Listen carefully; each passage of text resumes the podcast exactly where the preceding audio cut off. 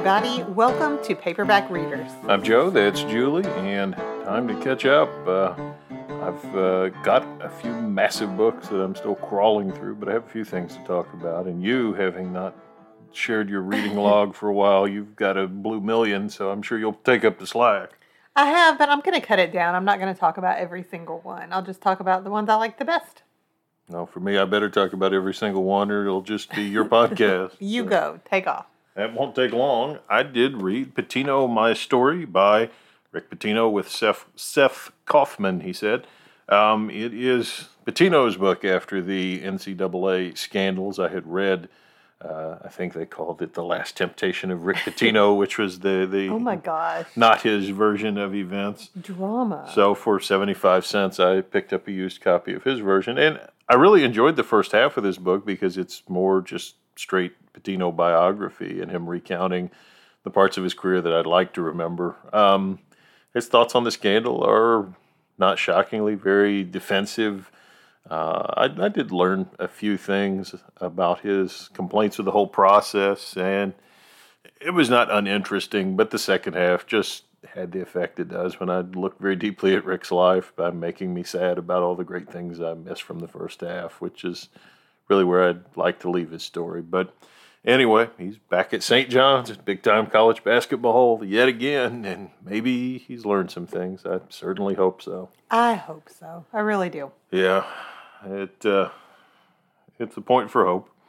Uh, I read a book by Terry Pluto, who is one of my favorite sports writers, called False Start How the New Browns Were Set Up to Fail, uh, which was about the Cleveland Browns coming back around in Cleveland. I was interested in it because, of course, they chose Tim Couch as their quarterback and proceeded to beat him to death uh, by not getting quality linemen in front of him. And Terry definitely remembered all of that. Uh, it was an interesting story. I'm actually reading another one of his books about the Browns now, but it's about 1964 when uh, the Browns were the champions of the world and were led by Jim Brown, who just passed away, and Blanton Collier, the coach who was fired from the University of Kentucky and won the NFL championship for the Cleveland Browns in his next job. So, Shocking. Truly shocking. yes, yes, a theme I've been working on as well in my own writing. But I read Chernobyl 012340 by Andrew Leatherbarrow, which is one of these things not quite like all the others about That the incredibly depressing. nuclear meltdown at Chernobyl. Um, the thing that I think made this book interesting, Leatherbarrow kind of went back and forth between straight historical narrative about the disaster and his own experiences traveling to Chernobyl and seeing all these sites, Oh, wow. uh, which, you know, I would say they would let you do now, but Chernobyl's very close to Ukraine. You probably can't do right now, uh, but when they're not in the middle of a war with Ukraine, uh, they they did have it opened up for people to come in and look. And I mean, the the power plant is still operational. People just don't live there. You come in and you leave, and Why would you want to go there? he just found it kind of fascinating. It's Uh, not dangerous anymore? well, that's debatable. Um, Well, that's what I was thinking. I admit, I looked at the website where they kind of arrange these tours, and they're like, "Oh, we lead you through the zone where there is the least radioactive material still around, and it's probably safe." oh, my gosh.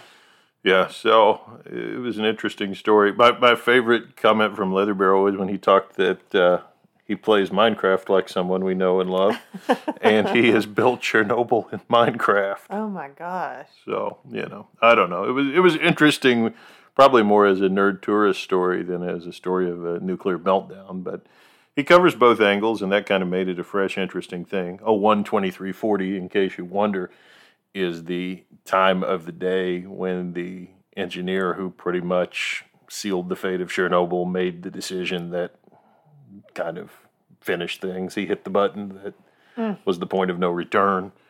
Um, so, anyway, different, yes. Interesting, yes.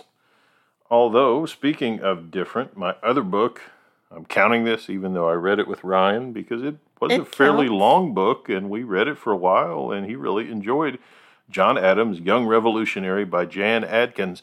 Now, these were the books that were in the public library when we were kids in horrible, they'd be like, you know, bright orange and light blue bound biographies of great Oh, yeah. Americans. So I'm looking at the cover that you have there, and I was like, that was not in my No, public library. no, But yeah, I remember the ones you're talking about. They have I read all of reprinted it with a new cover. And yeah, it was it was better than I remembered it being. It was an interesting biography that goes to great lengths to kind of give young readers a chance to view what these people were like as children. Some of the language, as the books were originally written in like the 1930s, is horrifyingly dated, but uh, but the concepts were, were pretty solid, and the information is pretty accurate. Um, we'll probably read some more if he can find anybody else he's as interested in as John Adams, Well, who of he course, was, he was for. John Adams for Yeah. his wax museum at school. So Yes, yes. Yeah. Our serious little John Adams. So we, we read about uh, the elder John Adams and enjoyed it. And, excellent. you know, yeah, whether you get it in the horrible looking old binding or yeah, these new ones had blue covers and are kind of unrecognizable. But oh my gosh, I used to check those out multiples at a time, probably, and I know that I read every single one about a woman that my library had, and I I read a good deal of the ones about men, usually the presidents. So Yeah, yeah. So you know, fun to share a, a part of the olden days, and those books were old when we read them, so they're definitely old now. yeah, yeah, they were. Yeah. So anyway, that's the exciting list I went down. Okay, well, like I said, I'm just going to hit you the highlights, the things that I liked the best of what I have read over really the past month. So the first one is called The Book of Eating by Adam Platt. Um, this is a food critic for some major newspapers, national food critic, and he actually wrote about food all over the world. It's his memoir. He talks about how he grew up as a child of, I think, a diplomat all over the world and the way that he developed his taste buds from a young age. And then he talks about the act of being a critic itself, the havoc that it plays on your body, on your mind, all kinds of things. I described this to you, Joe, when I was reading it as being what Bill Bryson would be like if he wrote about food instead of travel. And I think And he does a fair amount, Yeah. but not as a food critic. no, yeah. yeah. And I stand by that. It was not laugh out loud, like not laugh really hard like we have at some of Bill Bryson's, but it was definitely funny all the way through. And it was interesting. And obviously, he's a great food writer, so I enjoyed it all the way through. Yeah, you shared some good parts. It, it seemed fun. there I- were some great things. I've thought about it myself. We'll see. Well, yeah, yeah, it's still in there. You can read it if you want to. Maybe a future shared read. We'll see. we'll see. Then I read The Half Moon by Mary Beth Keane. She wrote Ask Again Yes, which was a shared read for us a couple years ago, I guess, Mhm. um, on this podcast. I think I probably liked Ask Again Yes better, but that does not do anything to diminish this particular book. Um, this one looks at it's a literary novel, so the the plot is not the most essential thing, but um, it looks at marriage again. How do you stay together? Um, it looks at running an independent business, um, and it looks at personal integrity. What will you do to make your dreams come true? So you've got a couple. One of them is a lawyer. the The wife is a lawyer. The husband runs a bar, and um, his bar is failing rapidly.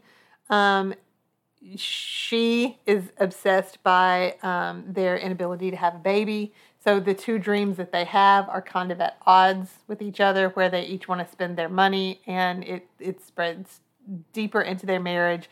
Um, what do they really want out of life? And it really just was an excellent book. I highly recommend it. Um, then I've got No Two Persons by Erica Bauermeister, which is a book about a book.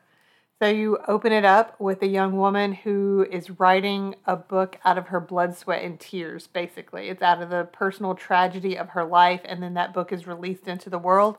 And the rest of the book is vignettes that show how this book interacts with other people over the years. Some of them inter- uh, intersect, their stories do, others don't as much, but it was just a really thoughtful look at the way. Um, once you release a book into the world as a writer, it doesn't belong to you anymore. Mm. and the ways that people take it and understand it, the ways that it speaks into their lives, are often things that you never would have intended or thought of, both for good and for bad. So I really thought it was fascinating and enjoyed it. I read Plenty by Hannah Howard, which is another food book. In this book, she kind of tackles a lot of things. She's another New York City writer. Um, she was a journalist who has written a couple of books. She looks at women in food because there aren't a lot of them apparently who kind of have the big names. And in her time working in food, she kind of wondered why she didn't have many any more mentors who were women, so she went actively seeking some out. So part of the book is interviews with time she spent with women in food whom she really admired. Then other parts of it talk about um, her body dysmorphia, where she has struggled with her own body and how to relate to it, especially as you get to the third part of the book when she becomes pregnant. And um, all these things kind of mix. Sometimes I didn't feel like they mixed very well. Like she would have a chapter about her changing body and her excitement over pregnancy, and then she'd jump into an interview with a mentor. Um, but on the whole, I thought that they they actually work together really well, and she's a really good writer about food. I stuck with it all the way to the end because she just she does details and she does food really well. That is an interesting combination. Yes, it kind really. of a surprise to me. I mean, I recognize that, that many of the great chefs are men, which is always a little surprising. Especially in, in New York City, like a lot of the big names and, and the big franchises and the you know really yeah, fancy restaurants. It seems odd that the Good Old Boy Network exists in food as well, but I guess it does. yes, yes, it does. No, I mean, they, they wouldn't call it that, but that's yeah. what it is. Uh, yeah, you know. All right, then I read Thank You for Listening by Julia Whelan. She is an audiobook narrator of great renown. Have you ever read anything that she's read? I don't know. I was thinking her name sounded familiar, but then I remembered that's because we've talked about this book. So I, I, have so many levels that stack on top of each other. I, I may well have though. Yeah, she's read a lot of things and she's you know gotten a lot of praise and accolades for it. She writes this book about two audiobook narrators who meet under different kinds of circumstances, fall in love. They each have their own separate issues. The female lead, you find out from the first chapter, which, by the way, is one of the best first chapters of a romance novel I've ever read in my life. It's funny, it's poignant, it tells you a lot of the things that you need to know. In an accident, she has lost her uh, one of her eyes, and so she wears a patch. Um, and she refuses to narrate romance at this point in her life. She doesn't believe in it, blah, blah, blah. I thought you were going to go with like she wouldn't narrate pirate books, but anyway. okay, that was not cool. Um, and then the guy is a huge romance narrator, um, but he doesn't really like it. And so, anyway, lots and lots of different things. I really liked uh, the look into the audiobook industry, even though I don't listen to audiobooks. I thought that that was really interesting. I thought it was very cool that this audiobook narrator could write so well about what she does. That's hard to do, to write about what you do day in and day out. And it was really a good romance, too. Then I read Cooked by Michael Pollan, which I feel like somebody recommended that to me from this podcast, possibly. Because I read a Michael Pollan book a while yeah. ago. Um, yeah, we talked about one of his. Yeah. Food rules. Yes, yes, yes. This one, he goes through different ways of um, preparing food and talks about like how our processed food industry has kind of changed our attitude toward food. Um, for instance, he spends a lot of time talking about how ready made meals were advertised as being a way to break down the patriarchy, get women out of the cage of the kitchen that they've been stuck in. When, as it turns out, many women did not feel they were in a cage in the kitchen. It's a creativity place. It's a um, a place where they they take care of real needs and they get to play. Um, but we're made to feel like we don't have enough time to cook when a lot of times making those prepackaged meals takes more time than actually cooking a real and tasty meal. So he looks at a lot of different things in this book that um, gave me a lot to think about in the way that we approach food and also kind of made me feel very hopeless about what am I supposed to do about this? Because everything's processed. Yeah, yeah. um, because everything is so heavily processed. But the good thing that I brought out of this book is that I want to go back this summer and I want to try to make some bread.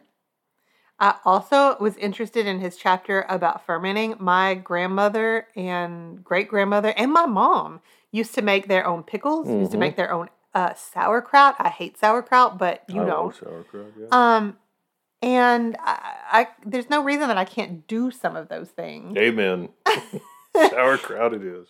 And and I don't want to lose the, that kind of knowledge that's there in my family. So maybe going back and looking at making more of these things. No, you your grandmother passed away not long ago, and, and one of the profound uh, achievements of my life, I'm just going to throw this out there, was that you were doing some. I don't remember if it was a class. I think it was just a professional thing. It was in a the summer. professional thing, yeah. and you had to master some kind of process and you came home and told me about it and all these people were learning to play an instrument or speak a language and you can't learn that quickly and i said learn how your grandma makes fried chicken and you said well i guess i could do that and you did and and she's gone now and, And i'm so grateful that we have that not memory- just because i like to eat the chicken it's a memory I really treasure, and it truly is the best fried chicken. it is that's ever been.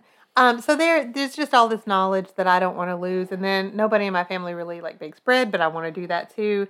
Um, a lot of these things that are kind of elemental and would be better done fresh, done by hand. So You know, John Lennon loved to bake bread. That was part of his last years of his life. That was one of his big things. He he stayed home, he watched his little boy grow, and he learned to make bread, and he was very proud of it. and that's the me. other reason to do it to be like John Lennon. So Well, I don't know if I'd go that far, but All right, the last one I'm going to talk about before our shared read is called If We're Being Honest by Cat Shook. Um, and this one is a family drama. I really like a family drama sometimes, as long as it's not just lunacy. Um, and this one wasn't. It was heartwarming. It was a family who has come together. The grandfather has died. He leaves a wife. He leaves um, three adult children and then four adult grandchildren behind. And at his funeral, a secret about him is revealed that kind of shakes everybody and causes them to look at their at each other, at their family relationships, and what they believe is important in new ways. Uh, the writing was excellent. The story was just really fun to follow. I loved all of these characters. It was a really, really good book.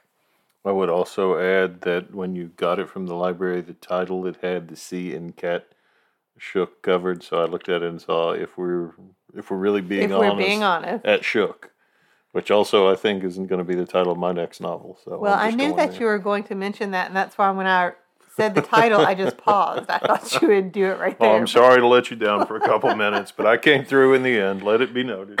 Okay, so this brings us to our shared read, which is called Stars of Alabama by Sean Dietrich. A novel I'd read a while back. We talked about Sean Oh, we love him. in the context of his nonfiction writing, and I checked this out as one of his novels. And there's a lot going on here. It's it's Depression era South, and you get this cornucopia of strange characters. And by the end of the novel, Sean ties them all together in ways that some are fairly obvious, and some you never see until the second they happen. hmm Um, there's an odd mysticism in Sean's writing. It's it's present in his nonfiction writing as well as his fiction writing.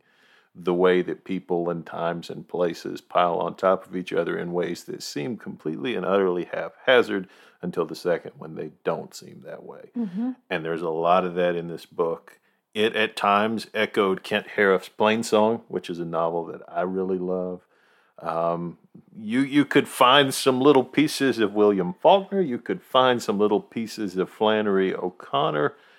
I'm not sure that I like this any better than I like his nonfiction. In fact, I probably don't. But his novel was interesting to me. He he did something that at first I thought I don't know if I'm going to really enjoy this, and the longer I went into it, the more that I started to see the cords that tied everybody together, and and to see the the the beauty in that. Yeah, I was the same way. I told you several times in the beginning few chapters. Chapters are really short, by the way, which is a good thing for moving on through a book. That I just really wasn't sure I was going to like it. It was very brutal at parts. There's a lot of violence. Um, there's a lot of just sadness all through it. But you told me to stick with it because you said uh, every time you think you need to give up, you're going to find grace in there. And you were right. Yeah, that that really I think is the theme that runs through all of his writing, whatever it is, and this one's no different. Um, I think the character who stuck with me the most was the young girl who has become a mother early in the book and through bizarre circumstances physically loses her child. And she has such a bizarre run of events and circumstances, but she ultimately changes the world that she lives in in some pretty intense and profound ways. I, really, by the end of the book, I felt kind of like I knew her, and uh, she's she's Marigold is the the character who just stuck with me as perhaps representative of this novel, which will drag you through some places you'd rather not be, and some some things that are really profoundly sad or hurtful, but in the end is going to bring you out uh, at a place nobody would have anticipated. My favorites were Paul and Vern, and then Pete. Yeah. Um, and Paul and Vern are together. They're they're best friends. They're together for the whole story. Pete comes in a third of the way through or so Yeah. as a child, and this follows them through a lifetime. Really, the children in this book, you see them grow up and what happens to them because of the people that they have known. Um, it just does such a beautiful job of showing how we take care of each other or fail to, and then the ways that that has repercussions beyond what we could have imagined. No. So, you know, it's not as easy to read as is nonfiction. It, for No. many, I don't know that it will be as rewarding of a read, but but if you're tuned the right way, it's a book that'll grab you pretty hard, and uh, I'm certainly glad I read it. Well, I think that your comparisons to Faulkner and O'Connor were are apt here. So if, if those are authors that you enjoyed, this is one that's worth picking up. Yeah. So, Sean Dietrich, who we greatly admire and enjoy, and the book was Stars of Alabama, which was his novel, unlike his nonfiction stuff, which we love dearly. And sadly, I, he did not do that author thing where you put the titles in the front, or I would tell you what those books were. But Will the Circle Be Unbroken was the uh, memoir, but then we read the other one about him following his wife around on a bicycle. Bicycle. Yes. Yeah, that one we've highlighted. You can flip back through these podcast episodes and see. I think that one was a shared read for us. Yeah. So. yeah. All right, we're taking a different direction. In our next shared read in two weeks, we are going to be discussing All My Knotted Up Life by Beth Moore, which is her memoir of her whole life. I am 72% done with it right now, my Kindle says. Um, and you haven't started it yet. You're going to listen to it on audiobook. I am betting she reads it herself. I'm going to actually check on that as we discuss it. But yeah, I'm I'm it's a departure for us because I've done several Beth Moore Bible studies. As you know, you you grow up in church in the South as a woman, you don't avoid those, and they're very very good. yeah. But you um, have really only known her from Twitter and from um, the controversies that she's been in over leaving the Southern Baptist Convention over the past few years. Yeah, I'm, I'm interested to, to see what she has to say um, in this day and age. Uh, it's less about whether I agree with you about everything you think than whether I, I appreciate the, the humanity and the thought that goes into your position, even if I wouldn't agree with it. And she's always been there with that. She's pretty on the mark. And uh, yeah, she does indeed read it. So.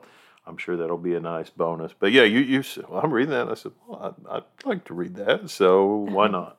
Yeah, so um, I'm really looking forward to talking about it with you. If you have read anything that we've talked about today, if you have any thoughts about um, the Beth Moore book we're going to be talking about next week, or next time, sorry, um, please let us know. You can email us at paperbackreaderspod at gmail.com. You can find us on Instagram at paperbackreaderspod or on Twitter at pbackreaderspod. Hope you're having a good summer and whatever else it involves. For goodness sake, keep reading. Take care.